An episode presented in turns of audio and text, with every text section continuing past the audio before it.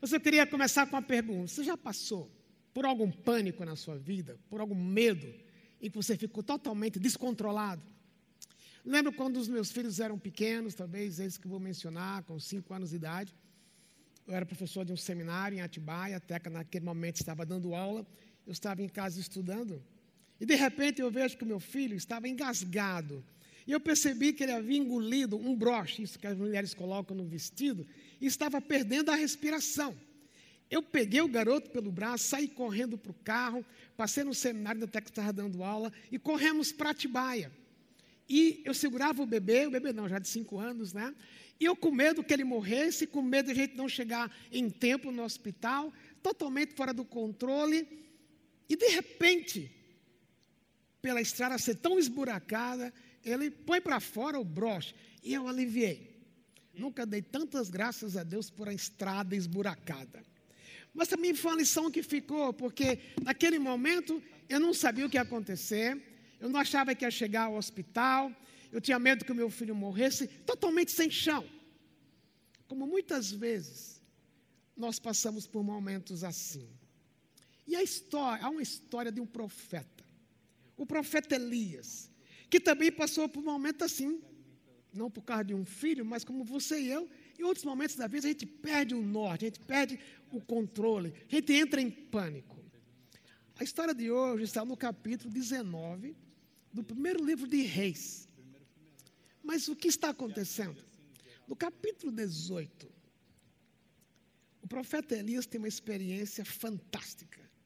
Ele profetizava no reino de Israel, o povo havia se tornado idólatra, Acabe era o rei, sua esposa Jezabel, era Jezabel que promovia toda essa idolatria em, em, no, no reino de Israel. E um dia, cansado disso, Deus manda Elias convocar o povo para uma concentração. E Elias põe do lado todos os profetas de Baal, do outro lado dele mesmo. Ele convida os profetas de Baal a fazer um sacrifício para Baal, que era um Deus, o Deus da fertilidade, o Deus do sexo. E os sacerdotes oferecem o sacrifício, a, a regra era: aquele que fizer cair fogo do céu, este é o verdadeiro Deus. E os profetas de Baal passam o dia inteiro dançando, diante do altar, gritando para Baal mandar descer fogo. Eles se cortam e nada acontece. Quando chega a hora de Elias orar, ele mandou colocar água sobre a lenha para ficar mais difícil ainda. E colocaram tanta água que a água escorria pelo altar para uma vala que tinha ao redor. Doze litros de água sobraram. E ele ora e diz assim: aquele Deus que se revelar, que se revelar, fizer descer fogo do céu, esse é o verdadeiro Deus. E quando Elias orou, Deus fez cair fogo do céu, o que estava no altar foi consumido, e tem um detalhe. Logo em seguida, Elias convoca todos os profetas de Baal, 450, vão perto de um riacho, e Elias, sozinho, ele mata todos. Isso foi no dia anterior do capítulo 19. Mas olha o que vai acontecer no dia seguinte. E Elias vai ficar, como nós muitas vezes ficamos, entre uma crise e a fé. E é uma escolha que precisamos fazer diariamente. Eu tenho aqui no meu bolso um pequeno contêiner, um pequeno recipiente com álcool gel. É um símbolo desta crise. A gente usa toda hora. Minhas mãos nunca foram tão perfumadas como agora. Mas é o símbolo desse momento. Claro que temos que usar álcool gel. Mas nós podemos correr o risco de concentrar no medo, no pânico, em vez de concentrar na palavra de Deus. E por que é que podemos confiar?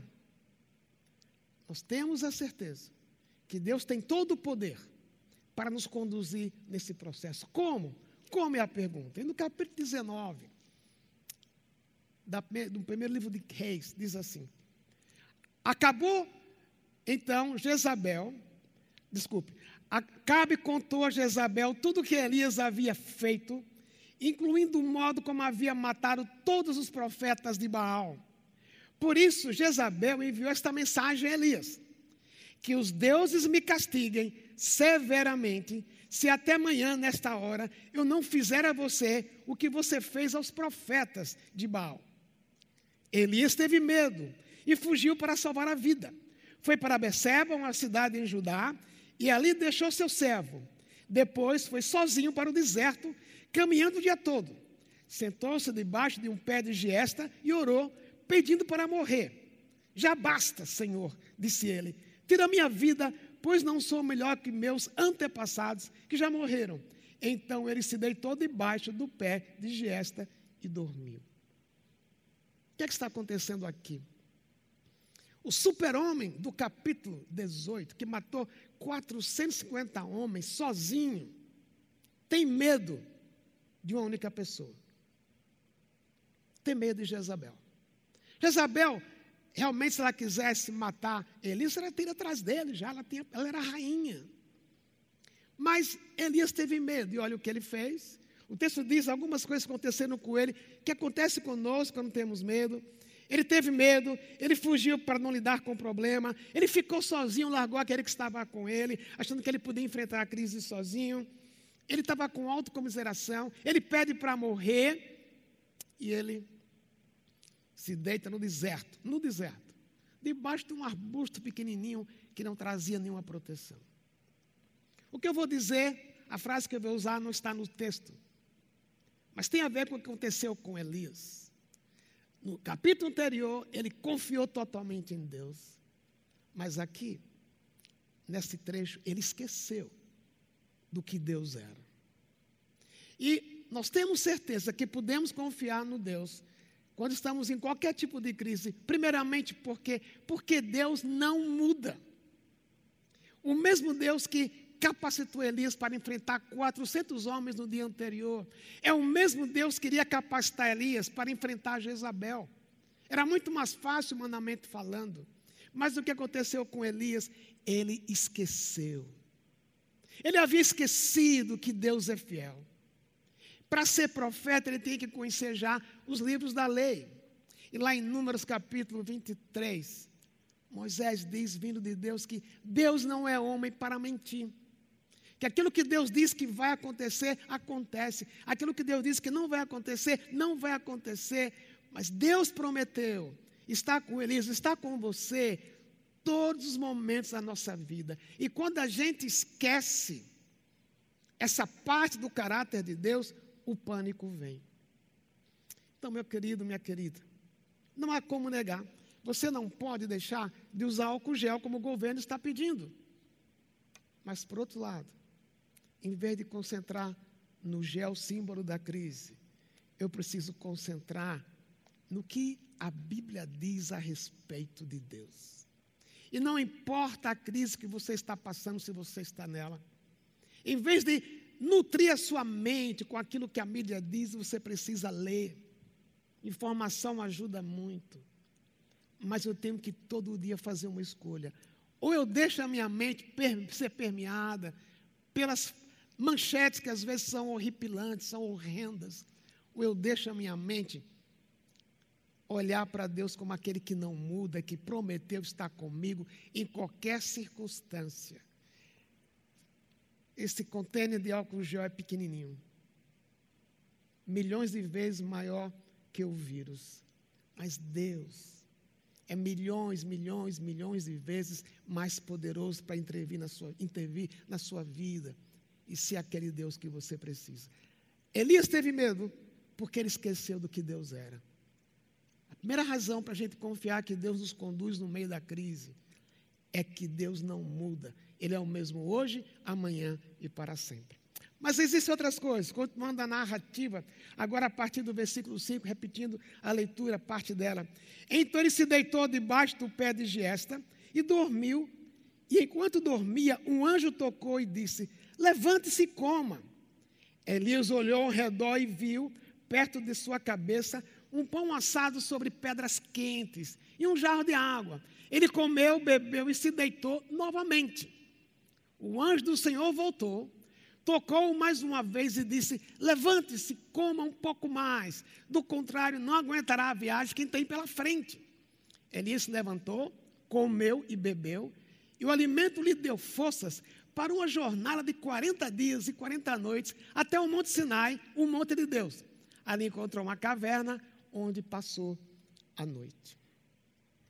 Segunda verdade é que podemos confiar em Deus no meio da crise, porque no meio da crise, Deus cuida de nós. Ele não somente não muda o que ele falou, vai acontecer, o que ele prometeu vai fazer realizar, mas no meio da crise, Deus cuida da gente. Olha o quadro. Elias estava fugindo porque teve medo. Ele teve medo por quê? Porque não confiou em Deus. O normal era Deus falar para Elias: Elias, esse é o caminho que você quer, esqueceu do que eu fiz ontem com você. Ok, quer andar sozinho? Largou o seu servo. Quer andar no deserto, esquecer de mim? Tá bom, se vire agora, Elias. Mas não é assim que Deus age conosco, no meio das crises. Olha o que Deus faz. Lembra? Ele estava deitado debaixo, junto de um arbusto não tinha nenhuma proteção. Agora Deus o manda para uma caverna, totalmente protegido. Outra coisa, não trouxe mantimento de casa para a viagem. O que é que Deus faz? Deus manda um anjo para alimentar Elias. Deus não lhe esquece, não esquece de mim, quando estamos passando por uma crise. Deus mandou um anjo. Mas tem outro detalhe. Quando a gente está focado no pânico, no medo, e não focamos em Deus, o texto diz que o anjo serviu Elias, Elias comeu, bebeu e deitou-se novamente. Ele nem parou para dizer, Deus, obrigado, Senhor. Ele estava sem foco, estava dominado pelo medo, esqueceu a gratidão. Às vezes fazemos a mesma coisa. Deixamos de ver ao nosso lado pequenos detalhes do cuidado de Deus. Como naquele dia que eu corri com meu filho para o hospital, eu nem percebi o valor, naquele momento, de uma estrada esburacada. E eu pude dizer a Deus, obrigado por esses buracos. Elias estava focado no medo, perdeu a gratidão. Mas olha a graça de Deus que se aprofunda na vida dele, porque no próximo versículo diz que o anjo do Senhor, o primeiro anjo não tinha nome, agora é o anjo do Senhor. Essa expressão é uma expressão muito comum no Antigo Testamento, o anjo do Senhor. E cada vez que essa expressão é usada, o anjo do Senhor, é uma manifestação do próprio Senhor Jesus Cristo. Gente, olha aqui o detalhe da graça, Deus cuidando de Elias, como cuida de você e de mim.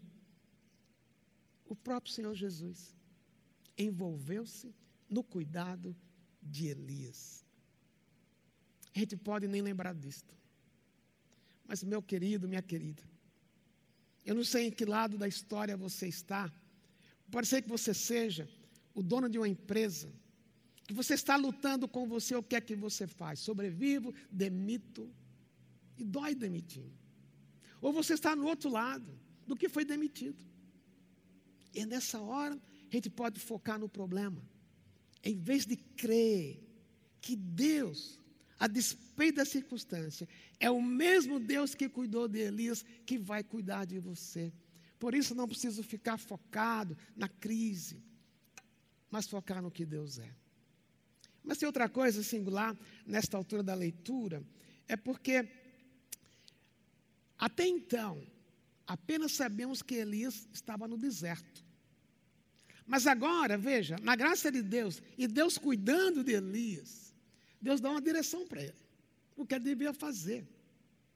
E ao dar direção, Deus dá os recursos para a direção, porque é outro milagre de cuidado, porque ele dá, o texto não diz que várias vezes Jesus voltou e alimentou Elias, mas essa última refeição de Elias foi suficiente para ele andar 40 dias para chegar até o Monte Sinai, onde Deus o havia dirigido. 40 dias. 40 dias foi o tempo, 40 anos foi o tempo que Moisés ficou em Midian, sem perceber que Deus estava preparando para uma nova fase de vida. 40 anos foi o tempo do povo de Israel no deserto. Eles se perderam por causa da desobediência, esperaram 40 anos para entrar na terra prometida. 40 dias foi o tempo que Jesus foi tentado no deserto. Por isso, algumas vezes não precisamos nos focar no número 40 mas aqui tem muito mais a ver com o período. O que é que Elias fez naqueles 40 dias? Viveu do que Deus havia dado. Viveu do, daquela refeição milagrosa. Seria tão bom na crise a gente não precisar comprar comida mais, né? Mas foi isso, foi com Elias. Mas o ponto é que é que Deus deixa Elias passar por um período, que no caso dele foram 40 dias. Mas foque muito mais no fato de que Deus permite na nossa vida alguns períodos delicados, difíceis, que a gente vai talvez ficar com medo, com pânico, mas apesar da dificuldade do período, Deus não nos abandona, Deus nos supre. E se Deus não muda? Quando o apóstolo Paulo estava na prisão, ele disse que ele aprendeu a viver contente em toda e qualquer situação. Mas também ele disse que Deus haveria de suprir todas as necessidades dele. É o mesmo Deus o Deus que não muda e um Deus que cuida de você no meio da crise. Por isso, nós podemos confiar em Deus. Mas a história continua. A partir do versículo 9 diz assim, que é um pouco do que eu já li antes. Ali encontrou uma caverna onde passou a noite, depois de 40 dias. Não era mais um arbusto. Deus levou para um lugar de proteção, que era o Monte Sinai. Então o Senhor lhe disse: O que você faz aqui, Elias? Ele respondeu: Tenho servido com zelo ao Senhor, o Deus dos exércitos, contudo os israelitas quebraram aliança contigo, derrubaram seus teus altares, mataram todos os teus profetas. Eu sou o único que restou e agora também procuro me matar. Saia e ponha-se diante de mim, no monte, disse o Senhor. E enquanto Elias estava ali, o Senhor passou e um forte vendaval atingiu o monte. Era tão intenso que as pedras se soltavam do monte diante do Senhor, mas o Senhor não estava no vento. Depois do vento houve um terremoto, mas o Senhor não estava no terremoto. Depois do terremoto houve fogo, mas o Senhor não estava no fogo. E depois do fogo veio um suave sussurro. Quando Elias o ouviu, cobriu o rosto com a capa, saiu e ficou na entrada da caverna. E uma voz disse: O que você faz aqui, Elias? Nós podemos confiar em Deus, porque Ele não muda, porque Ele cuida da gente no meio da crise, mas também porque no meio da crise Deus nos acolhe. A expressão que Deus usa, Elias, o que você faz aqui? Tinha a ver com a experiência também no Monte Carmelo. Eu creio que parte do pânico e do medo que Elias enfrentou e que às vezes nós enfrentamos é que a gente tem algumas expectativas e quando elas não são satisfeitas, a gente se perde. Eu creio que Elias esperava que logo após aquele evento no Monte Carmelo, quem sabe Deus ia descer fogo do céu e matar todos os idólatras de Israel. Ou mesmo ia até matar Acabe e Jezabel, que ia acabar com a pressão sobre Elias. Mas nem sempre Deus age da forma como nós esperamos. Seria tão bom se Deus curasse no Brasil e no mundo todos os infectados pelo coronavírus. Mas não sabemos se Deus vai fazer isso. Deus tem esse poder. Então, na cabeça de Elias, ele esperava que Deus agisse de um modo e Deus age de outro. Por isso, aqui, quando ele diz para Elias: Elias, Saia da caverna, venha me ver. Mas venha ver as minhas ações. Tem um vento que derruba, tá, acaba, tira as pedras do monte. Tem um terremoto, tem um fogo. E nenhum desses momentos Deus estava ali. Às vezes nós queremos que Deus se revele a gente de uma forma estrondosa. Às vezes queremos que Deus entre na nossa forma de pensar. Mas Deus estava dizendo para Elias, Elias, Sou eu que lido com a situação. Sou eu que lido com o problema de Israel. Você é apenas meu instrumento. Parecia que Elias tinha assumido que o papel dele mudar a nação era dele, mas não era dele, era de Deus. E aí veio a autocomiseração. Mas também quando Deus diz, quando o texto diz que Deus falou no silêncio. Sabe o que queria, Deus queria fazer com Elias? Trazer sossego, trazer paz. Ele estava agitado, sem controle, querendo controlar aquilo que ele não tinha controle. Como muitas vezes nós queremos controlar até o vírus entrar em nossa casa, precisamos usar o álcool gel. mas precisamos muito mais olhar para Deus para poder termos paz no meio da crise. Você lembra quando Jesus estava no mar da Galileia, naquele barco, com os discípulos e o, o vento assolou o barco e o barco estava prestes a afundar, e os discípulos começam a tentar tirar água do barco com os próprios baldes, não dá vencimento, não consegue deter, iam afundar. Eles lembram para Jesus, Jesus dormindo. Sabe por que Jesus dormiu? Sabe por que ele tinha paz? Porque Jesus sabia do poder de Deus sobre a crise. Por isso Deus falou, em outras palavras, para Elias: Elias, sossegue. Você não vai me achar no fogo, no terremoto, no vento, mas eu quero falar com você, sussurrar o seu ouvido, para você ter calma. Eu creio que nesse tempo de crise, e muitos de nós estamos em casa, tendo um tempo que talvez não é que estamos de férias, mas tendo um tempo mais flexível. Eu creio que muitas vezes Deus está dizendo para você: sossegue, eu quero falar com você. Sossegue, eu não mudei. Sossegue, eu vou cuidar de você. Se você perdeu um emprego, eu vou cuidar de você. Se você vai ser aquele que vai ter que demitir, eu vou cuidar da sua empresa para ressuscitá-la, da forma como eu quiser. Mas a gente fica muito agitado achando que Deus só fala no meio do barulho. E Deus está dando para você e para mim esse momento de nós pararmos para ouvir o sussurro dele, porque ele nos acolhe. É interessante que a forma como Deus fala com Elias, não foi dizendo, Elias, seu homem de falta de fé, como você não lembra do que eu fiz no dia anterior? Porque você está aqui sem fé?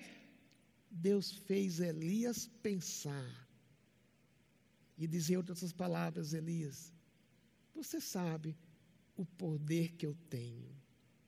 Por isso, sossegue. Eu estou trazendo você para perto de mim. Elias poderia ter ficado no deserto, mas Deus o leva para o Monte Sinai, porque Elias sabia que foi no Monte Sinai que Deus falou com Moisés. Através de Moisés trouxe a lei no Monte Sinai. É a mesma coisa, Deus quer falar comigo e com você no meio da crise, nos acolher, porque Ele é Deus. Por que é que nós podemos confiar em Deus no meio da crise? Porque Deus não muda, o que Ele disse que ia fazer, Ele vai fazer.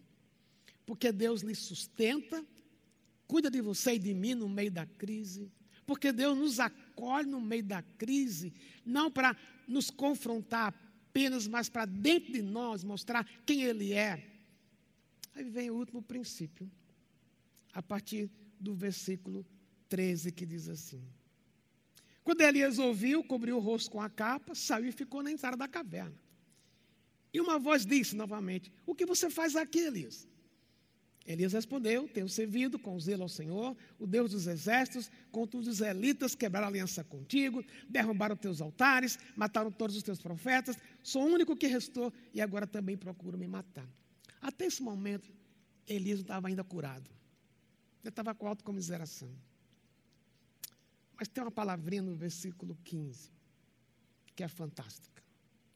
Então, então, chega o dia que além de Deus, de Deus nos acolher, além de Deus cuidar da gente, além de Deus repetir que Ele não muda, chega o dia da reconstrução. Você sabe que quando Jesus estava no monte da transfiguração, quem estava com ele? Moisés e Elias. Se você ler a história para frente, você vai ver que Elias foi tomado para o céu. A gente não entende muito. Mas da perspectiva humana, o que era que esse homem merecia? Ele não teve fé. Ele falou besteira. Mas Deus o acolheu. E o que é que o texto diz? Deus diz para Elias: Volte pelo caminho por onde veio e vá para o deserto de Damasco. Quando chegar lá, unja Azael para ser rei da Síria. Depois unja também Jeú, neto de Nissi, para ser rei de Israel. E unja Eliseu, filho de Safate, da cidade de Abel Meolá, para substituir você como meu profeta. Quem escapar da espada de Azael será morto por Jeú. E quem escapar da espada de Jeú será morto por Eliseu. No entanto, preservarei sete mil de Israel que nunca se prostraram diante de Baal, nem o beijaram. Deus reconstrói Elias. Primeiro, ele podia pensar: eu fui fraco, eu não tive confiança. Olha, pisei na bola com Deus, em vez de focar nele, foquei no pânico, fiquei em pânico. Mas não. Todos nós somos como Elias. O livro de Tiago diz que você e eu somos como Elias, que temos as mesmas paixões, ou os mesmos problemas, as mesmas pressões. E nem por isso, depois de uma derrota, Deus nos desclassifica. Deus diz para Elias: volte, você vai ocupar novamente o papel que você tinha. Era papel do profeta ungir o próximo rei.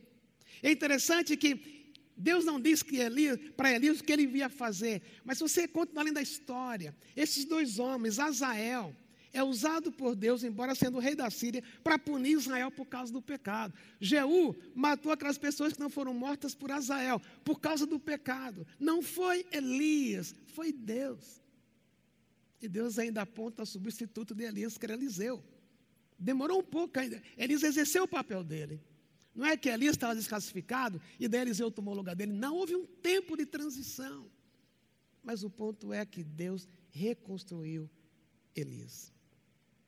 Eu não sei se você está passando numa crise hoje, ou se está com medo, ou achando que por ter medo Deus lhe abandona.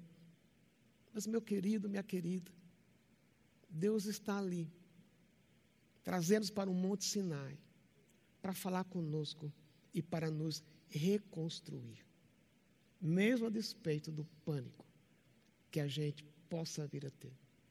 E eu queria terminar fazendo duas aplicações. Duas maneiras de você, eu ia dizer levar para casa, não você está em casa. Mas duas maneiras de você trazer para a sua vida este momento. primeiro deles é, se você está passando por uma crise, seja ela qual for. Em vez de você ficar focando na crise, você precisa do, do gel, mas você precisa muito mais de Deus. E dizer para Deus: Deus, eu não consigo. Se Elias houvesse dito para Deus: Deus, eu estou com medo de Jezabel. A despeito de ontem o Senhor ter me usado para matar 450 homens, mas hoje a minha fé está fraca. Lida comigo. Se ele tivesse feito isso, não teria passado o que ele passou. É isso que você e eu precisamos fazer. Na hora que estamos fracos, desanimados, achando que a crise não vai passar, eu poderia dizer: Deus, estou com medo. Estou com medo porque eu perdi meu emprego. Estou com medo porque minha empresa vai mal. Estou com medo porque minha carreira está ameaçada. Mas eu resolvo renovar a minha confiança em Ti. Você vai passar por isso várias vezes durante o dia. Mas eu queria encorajar você, a cada vez que você tiver que usar um álcool gel, você poder lembrar, Deus, eu preciso do álcool gel, mas eu preciso muito mais do Senhor na crise que eu estou passando. E aqui eu renovo a minha confiança em Ti. Segunda coisa, lembra? Foi um anjo que serviu Elias. Veio do céu. Você já pensou que você pode ser um anjo na vida de alguém? Quando eu falei há pouco nas ofertas, podemos pedir generosidade para Deus. Mas nesse é na questão de dinheiro. É questão é de você, como família, quem sabe, quando acabar o culto, vocês estiverem juntos como família, ou na hora do almoço, poder perguntar: Deus, como é que esta semana nós podemos ser anjo para alguém? Sabe o que vai acontecer? Em vez de você e eu estarmos focados tanto no que a mídia diz, a gente poder ser usado por Deus para ser solução daquilo que a mídia está falando. Você poder dizer, Deus, usa-me na vida de alguém. Seja repartindo com o Senhor Deus, seja ligando, mas me faz presente. O como? Não sei. Deus vai falar com você, mas você puder esta semana quando chegar domingo e voltarmos aqui, você poder dizer: Deus, obrigado, porque esta semana o Senhor me usou para ser um anjo na vida de alguém. Deus vai lhe dar. Isso faz a gente deixar de ter tanto foco na crise, na crise que você estava passando antes, mas poder dizer, como Jesus, a despeito das feridas dele, ele nos abençoou e morreu por nós na cruz. Queria convidar você para orar agora, antes dessa última música. Você, como família, aí baixar a cabeça. Se você está passando por uma crise, dizer: Senhor, aqui está a minha crise, eu resolvo confiar no Senhor. Mas também pedir: Deus, me faz nesta semana um anjo que vai abençoar outras pessoas, como se fosse o próprio Senhor Jesus na vida delas. Dá-nos essa coragem e esse privilégio.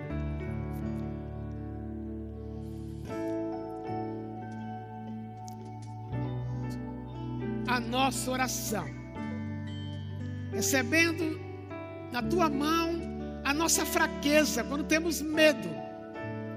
Mas obrigado porque o Senhor não nos abandona, obrigado porque o Senhor vai cuidar da gente. Mas também te pedimos que não nos deixe ser escravo desse momento, mas a gente poder ser anjo do Senhor na vida de alguém. Te pedimos isso em nome de Jesus. Amém. Vamos cantar nossa última música, depois eu volto para lhe dar um abraço final.